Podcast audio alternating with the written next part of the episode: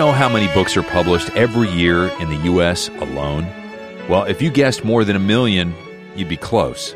And Amazon reports that over half a million titles on their site are self published. Well, guess that's nothing new. If you traveled back to the ninth century before Christ, you'd meet a prophet who wrote and self published his own book with the Spirit of God's help.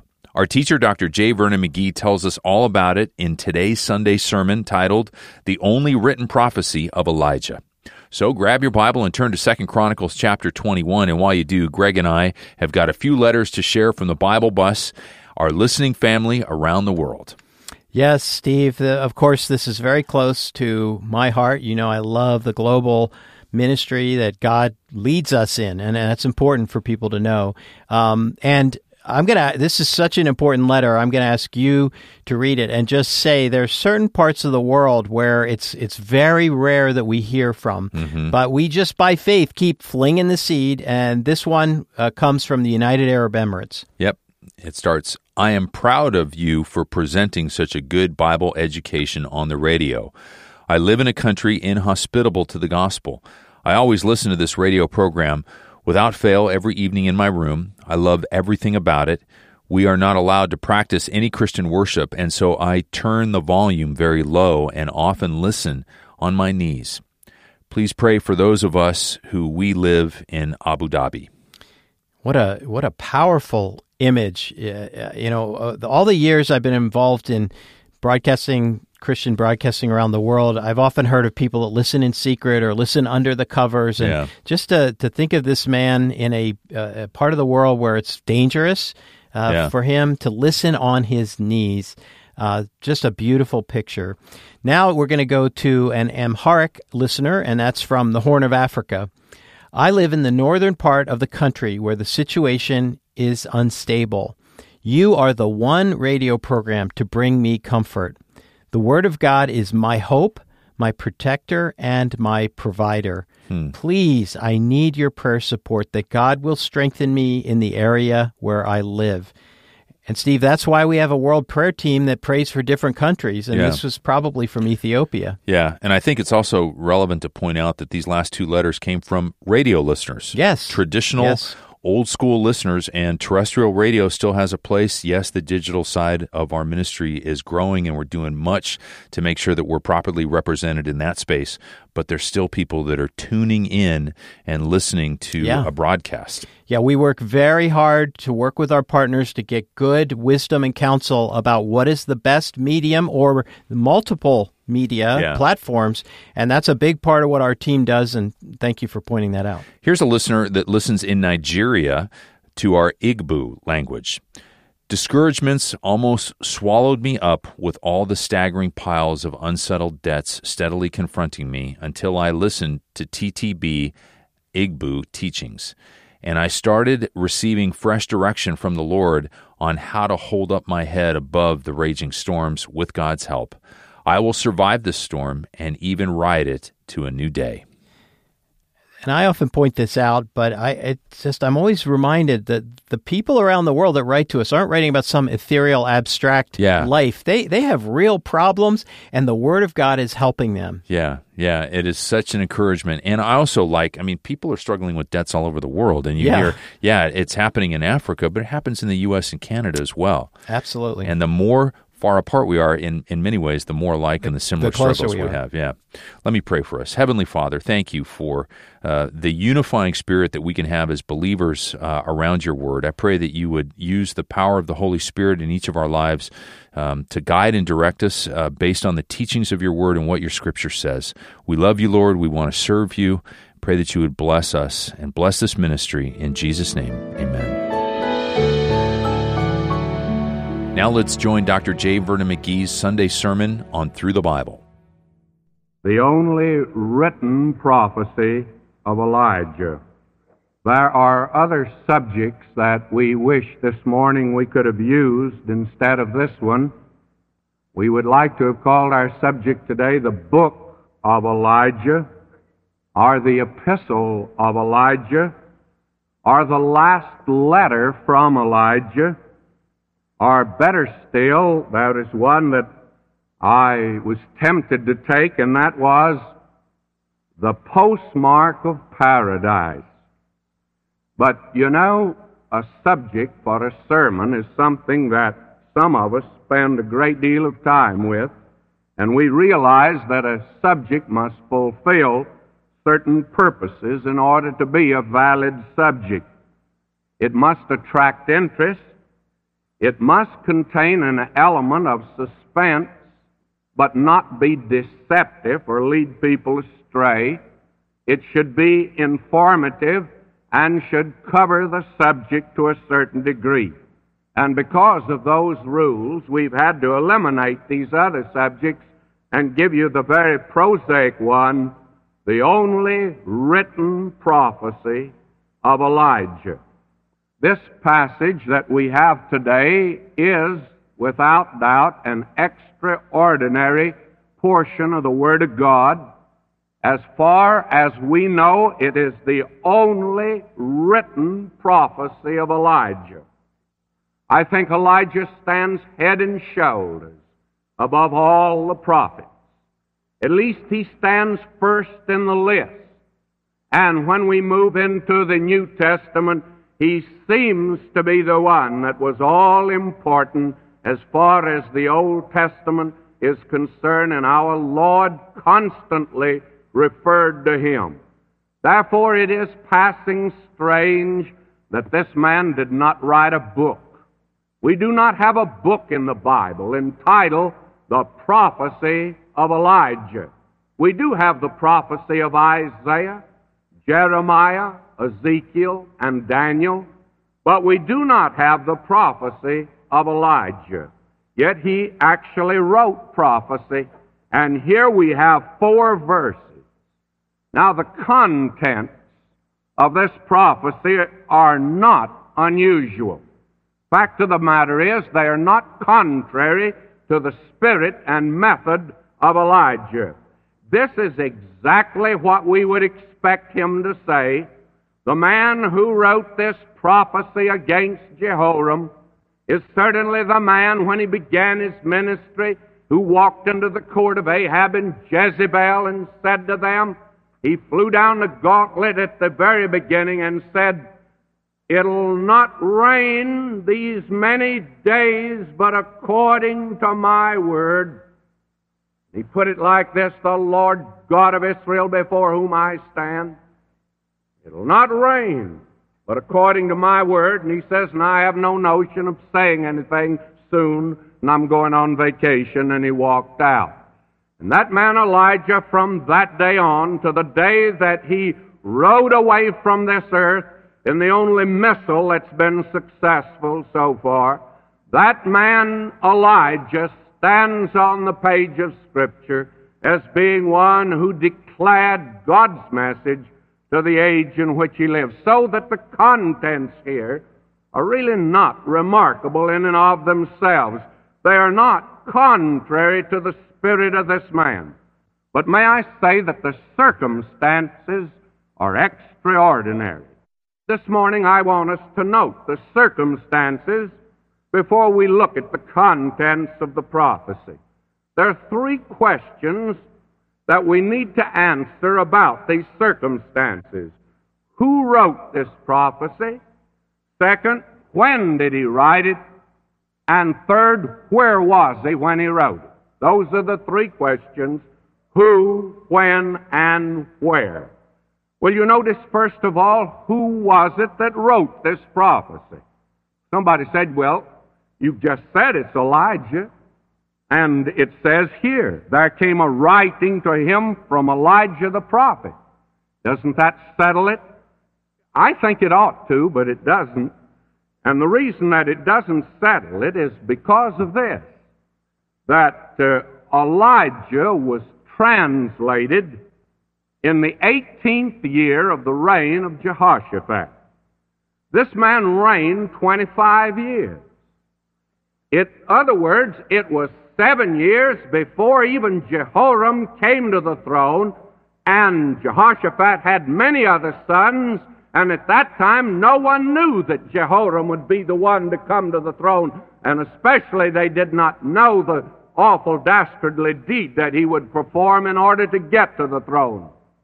And therefore the critic has come along and said, it couldn't be Elijah the Tishbite. It couldn't be the Elijah that we know because here is a prophecy that's given seven years before the events even took place and before the man appeared on the throne. And therefore, the assumption is that he could not have written this prophecy. When I hear arguments like that, may I say that it is really preposterous and ridiculous because the critic has turned right around and made this very choice statement. He said that Elijah the Tishbite didn't write this, but another Elijah did. And it reminds us of what Mark Twain said years ago about the controversy over the authorship of Shakespeare. As you know, that the Shakespearean scholars have never really agreed that Shakespeare wrote Shakespeare. Some think Bacon wrote it, and others have other authors, but nevertheless, Mark Twain said this. Mark Twain said Shakespeare did not write Shakespeare. It was written by another man by the same name. And so when somebody says that Elijah did not write this, but another Elijah did, I'll go along with that. Elijah didn't write this, but another Elijah by the same name did. And as long as we could settle for that, it would be fine. But others come along and declare that it must have been Elisha, and that this must have been just a slip of the pen.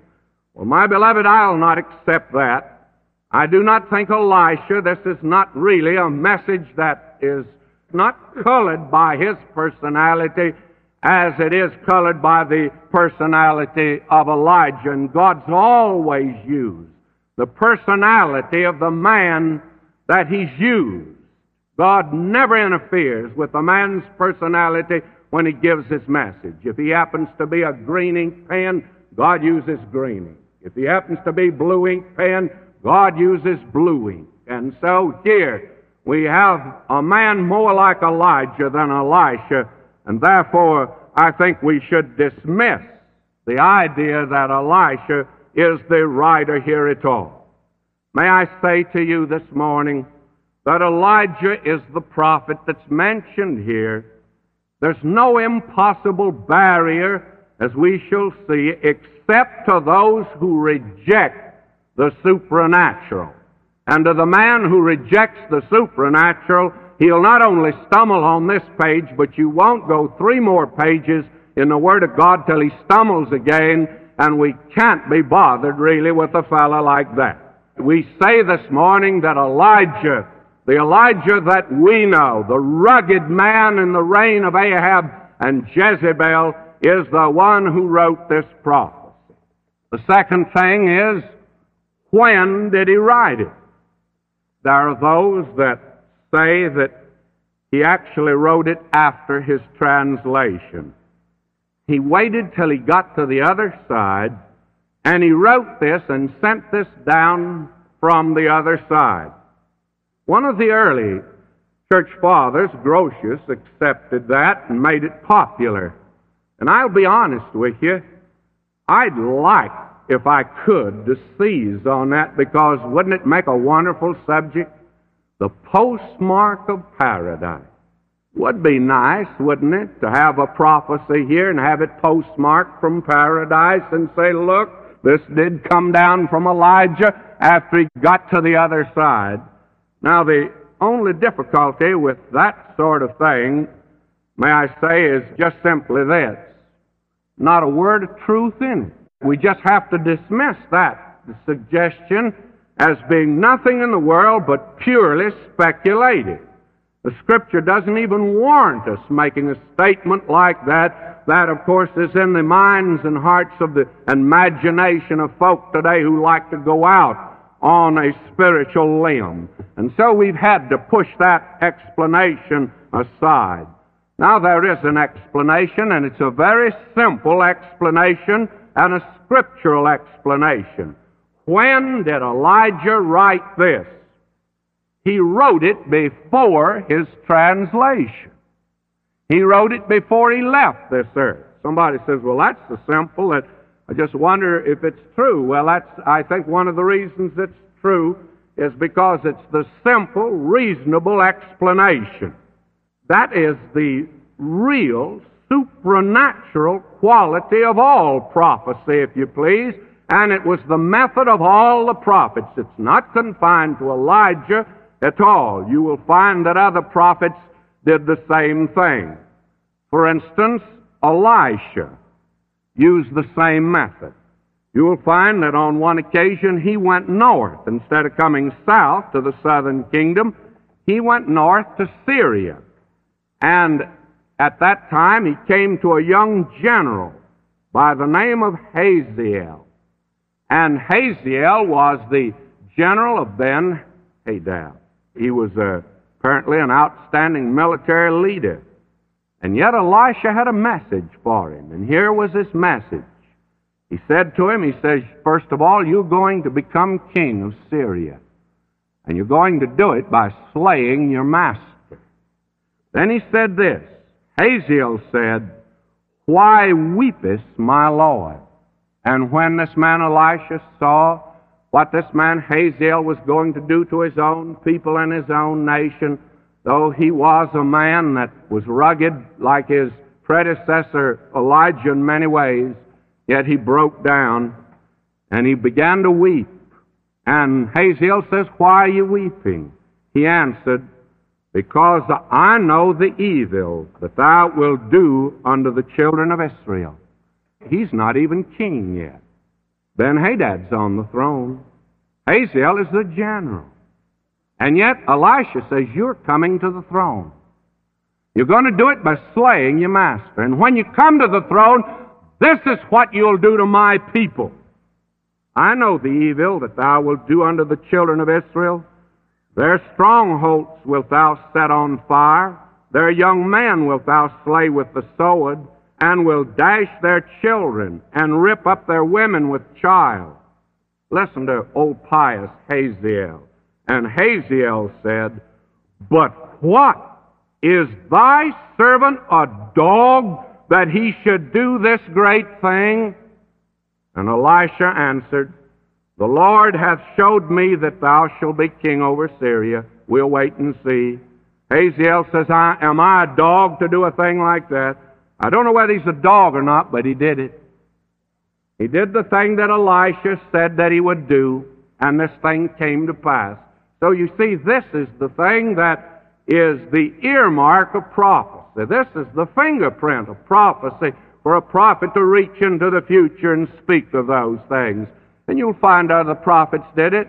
Isaiah, almost two centuries before Cyrus, king of Persia, appeared on the scene, he marked him out, gave him his name, and said the thing that he would do. Daniel the prophet, several centuries before Alexander the Great appeared in history, he wrote of that man and said he'd be king of Greece. And when he finally appeared on the scene, the high priest yonder in Jerusalem took that prophecy of Daniel out and showed it to Alexander the Great when he was making his great campaign southward. And when he saw that, and saw that the Word of God spoke of him, it is said that he changed his entire program relative to Jerusalem he did not destroy the city, but he came into the city and worshiped the living and true God and offered a sacrifice there. He did destroy the surrounding cities of other nations, but this city he spared because Daniel had spoken of him ahead of time, my beloved. Now that is characteristic of Scripture. Micah, uh, 700 years before the Lord Jesus was born, marked the little town out as being the place where the Lord Jesus Christ would be born.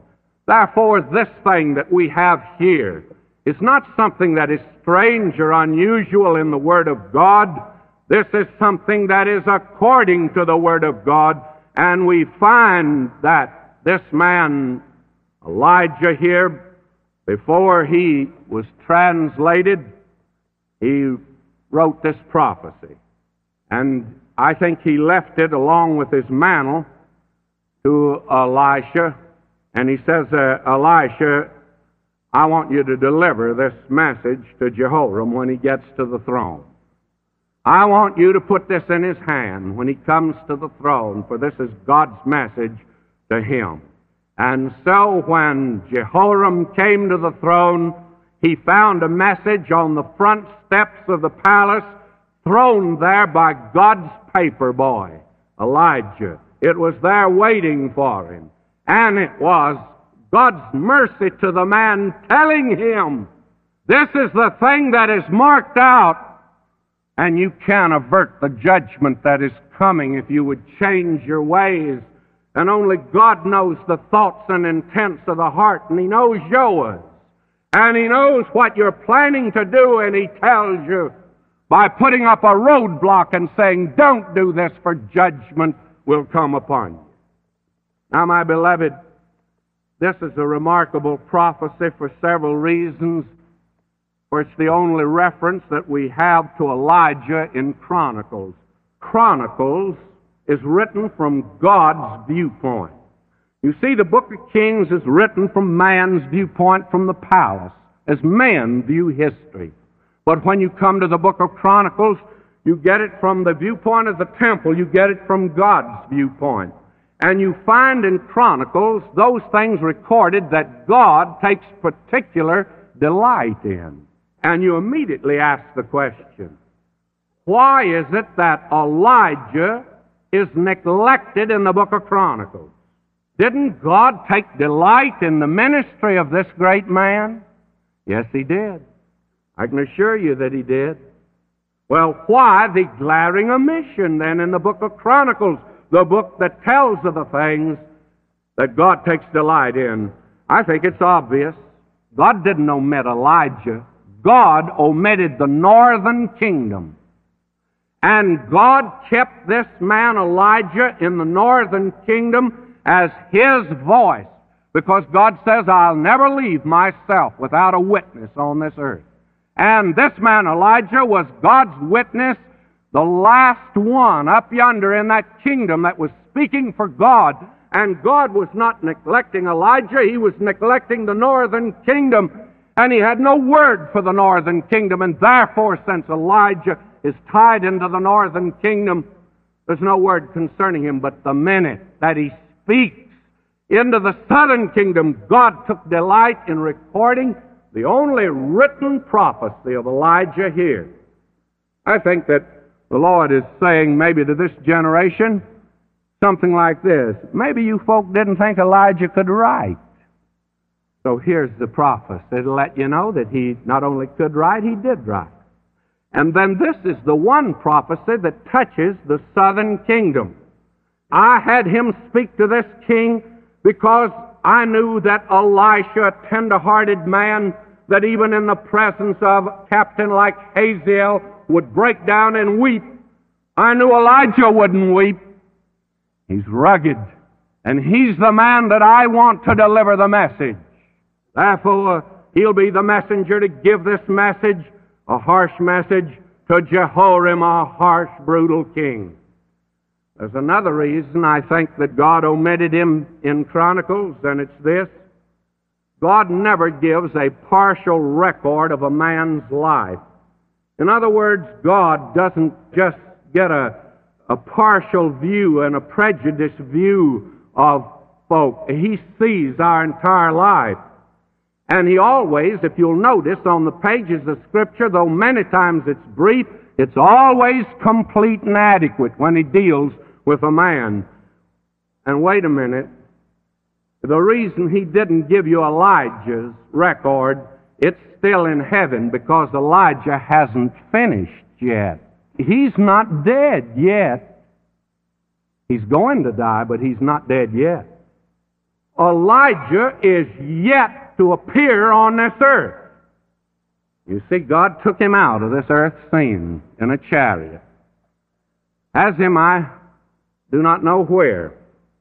I'm almost sure he's not in heaven with God today or with the Lord Jesus. But I do believe that he's waiting in the wings of eternity this morning because he's going to return to the stage. That's the way the Old Testament closes. God says, before that notable and awful day of the Lord comes, I'm sending back Elijah, the prophet. And then you will find in the book of Revelation that during the great tribulation period, there will appear on this earth two witnesses. I can't identify the second one, but I can identify the first one. He's Elijah. Will you notice this?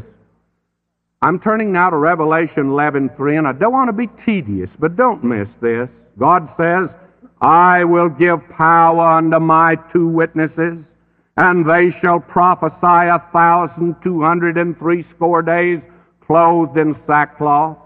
These are the two olive trees, the two lampstands standing before the God of the earth.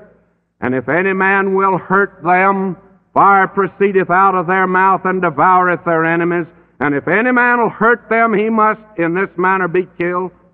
These have power to shut heaven, that it rain not in the days of their prophecy. They have power over waters to turn them to blood, to smite the earth with all plagues as often as they will. This is something that Elijah specialized in shutting up heaven. And when they shall have finished their testimony, the beast that ascendeth out of the bottomless pit shall make war against them and shall overcome them and kill them.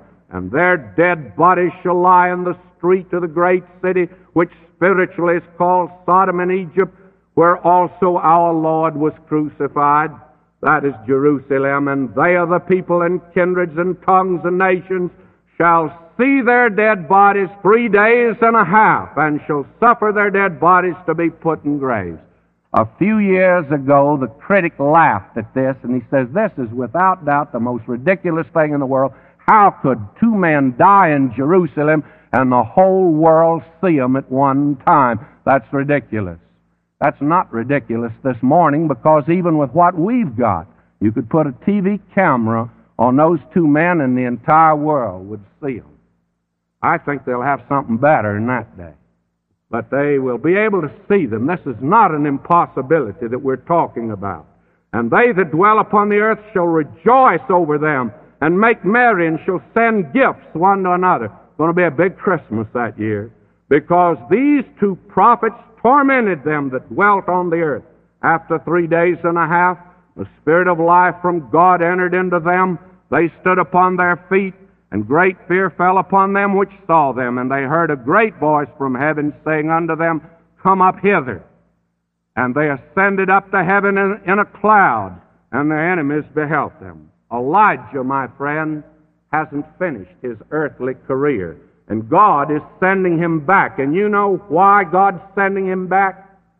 Because you and I are living in a day when there's no man today and in this hour who could endure the great tribulation period, even if we went through it, we couldn't endure it. We're living in a day of soft saints. We're living in a day of cellophane Christians. We're living in a day of homogenized church members. We're living in a day when men are not willing to suffer for Christ. A man gave me the other day as a reason for not coming on Thursday night that it took him now 15 minutes longer to get here on Thursday night than it did formerly. And believe me, 15 minutes is a tremendous sacrifice for any Christian to make in this soft age in which we live. I tell you, my beloved, I don't know whether there are any saints today that have got it that would go through the Great Tribulation, but God has a man who's already had his basic training under Ahab and Jezebel, waiting in the wings of eternity, and when the time comes, God will move him on the scene, and then you'll see a man that'll know how to take it. A rugged man, Elijah. So God says, if you don't mind, I'll not give you his life story until he's completed it. One of these days, He'll complete that life story, and we'll know about Elijah. He's the one who gave this prophecy. Now, where was he when he gave it? Well, he was in the northern kingdom before his translation. He not only, as I said a moment ago, left his mantle with Elisha, but he left a message. And he says, Give this to Jehoram. You'll be seeing him, and I won't. And I want him to have this message from God.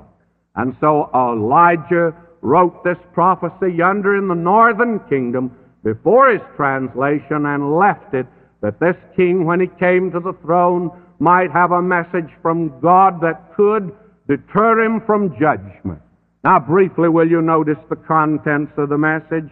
Because actually it's not near as startling and as exciting as the circumstances that we've looked at. But will you notice it? It's a message of judgment. And it goes like this There came a writing to him from Elijah the prophet, saying, Thus saith the Lord God of David thy father, because thou hast not walked in the ways of Jehoshaphat thy father, nor in the ways of Asa king of Judah. Jehoram was the son of Jehoshaphat. He had married Athaliah, who, the daughter of Ahab and Jezebel. He had brought this woman who became the bloody Athaliah, who killed off a great many of the king's sons. And this man, though, was not beyond it. When he came to the throne, in fact, the way he came to the throne was by murdering his own brethren, his own brothers. Most of them were half brothers, but he murdered them in order that he might secure the throne to himself. Now, God did not ignore that.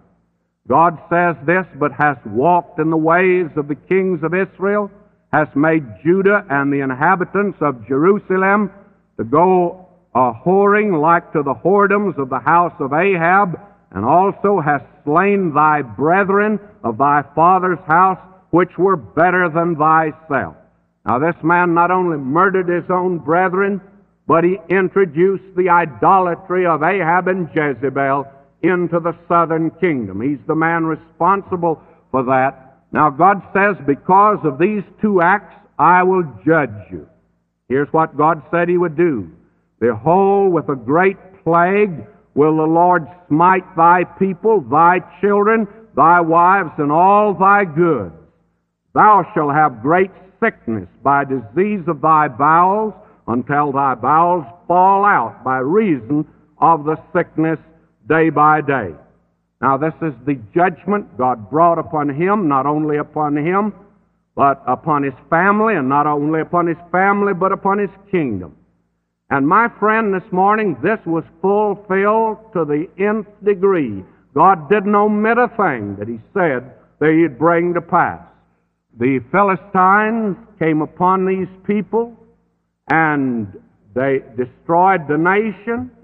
His own family uh, suffered. His own brethren, own sons were put to death by the queen mother. And we find here that he himself was smitten with a disease, an incurable disease. Now, this is the judgment that came upon him. The judgment upon him personally is very much like that that came upon Judas and Herod. Have you ever noticed that similarity here?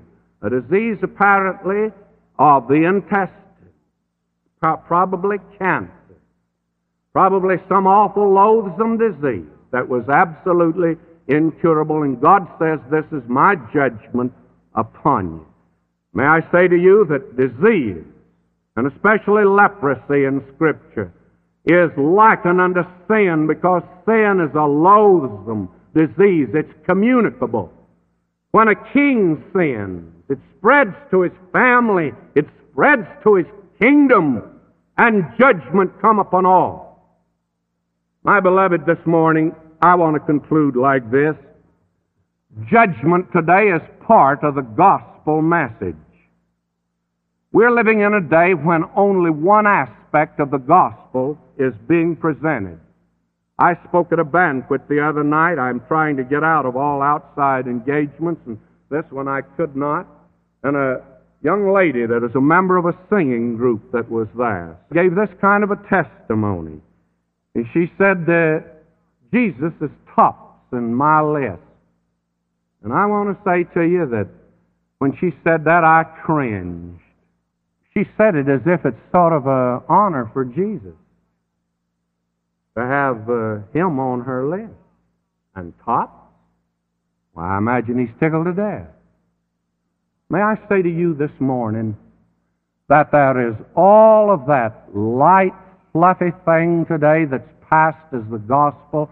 And honestly, friends, just to present Jesus, that's one thing.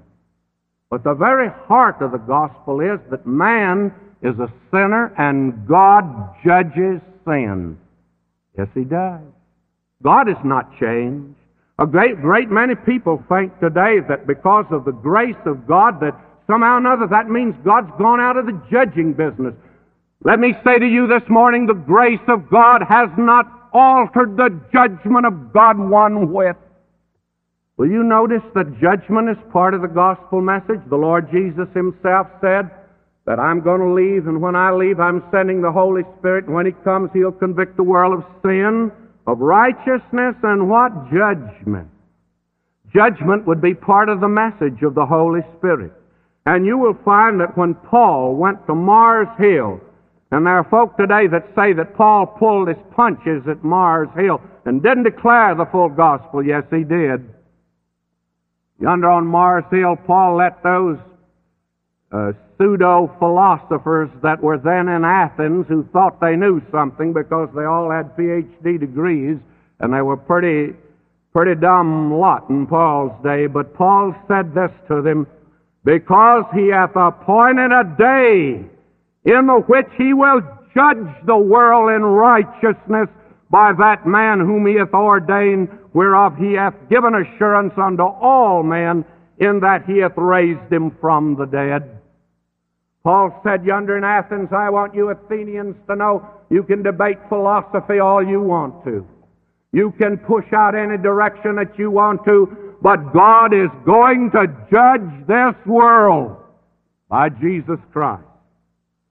You will find that when Paul was brought up before these Roman governors and kings, that he never made a defense for himself, but he did present the gospel and when he presented it to old Felix, Felix was shaken.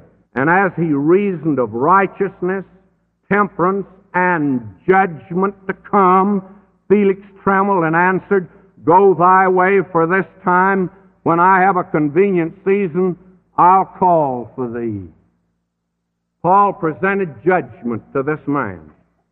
And may I say to you that Peter, writing to the Christians, says this for the time has come that judgment must begin at the house of God, and if it first begin at us, what shall the end be of them that obey not the gospel of God? And if the righteous scarcely be saved, where shall the ungodly and the sinner appear? And the Word of God closes, not the Old Testament, but the New Testament closes with a great white throne. And before that throne, the dead, great and small, that are not saved, must appear. I say to you this morning that judgment is part of the gospel message. It's appointed unto man once to die, and after death, the judgment. Nothing can change or alter that fact except one thing and that's to accept the judgment that Christ already bore for you on the cross. There are not but two places for your sin today. Either this morning your sin is on Christ who died 1900 years ago and you have come in faith and made it so.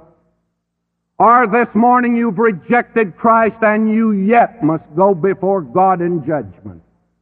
There are not but two places for sin today, either on Christ or on you. That's part of the gospel message. And this morning, we can say, as Peter said, there's none other name under heaven given among men whereby we must be saved. None other name. Buddha's no Savior. He never claimed to be. Confucius is no Savior. He never claimed to be. Even Muhammad in his wildest moments never claimed to be a Savior. But Jesus Christ is a Savior. The Son of Man is come to seek and to save that which is lost. Thou shalt call his name Jesus, for he shall save his people from their sins. And the Scripture asks you the question, how shall we escape if we neglect so great a salvation. My friend, the gospel and the grace of God doesn't mean that there's not going to be judgment. The grace of God just means you can escape it if you will.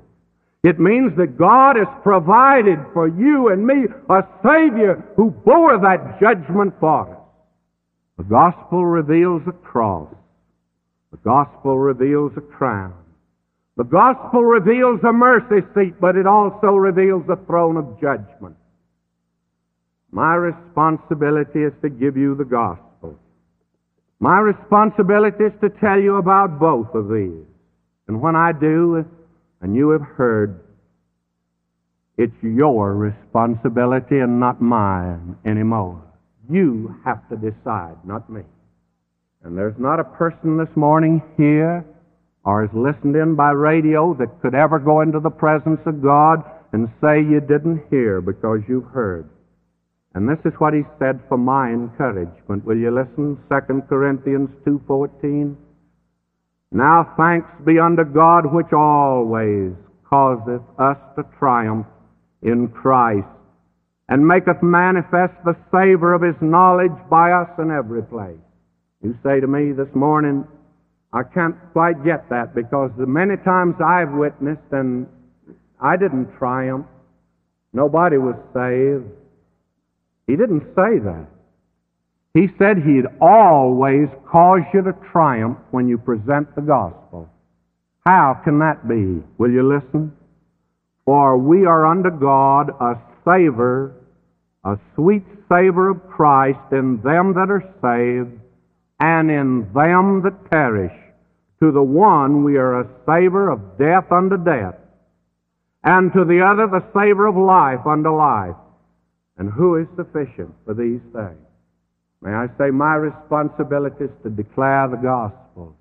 He'll always cause any person who presents the gospel to triumph because this morning he could never say to me, McGee, why didn't you have the courage to tell the people at the Church of the Open Door what the gospel really was? Why didn't you tell them if they reject Christ, they'll have to come up for judgment? Why didn't you say it? You could never go to God now and say to Him that you hadn't heard. You heard. But He's gracious. Today, if you'll hear His voice, harden not your heart. Oh, this morning, if you and I had a correct perspective of the future, and all this smog of sin and skepticism and cynicism and prejudice that's about us were removed, and you and I could see this morning how brief life is, how fragile we really are, and see that standing out yonder in eternity, there's a cross and there's a throne of judgment. There is a mercy seat where you can come, and there is a throne where you will have to stand if you reject His mercy. It would change your values of life altogether.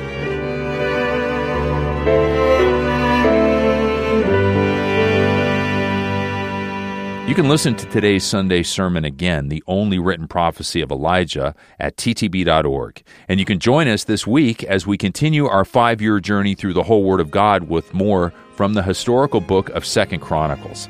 I'm Steve Schwartz, praying you experience God's best for you this week as you walk in fellowship with Him.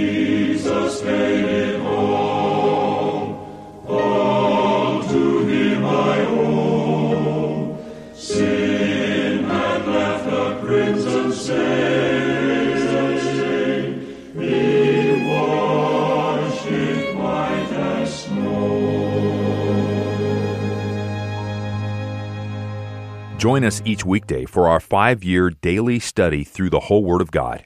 Check for times on this station or look for Thru the Bible in your favorite podcast store and always at ttb.org.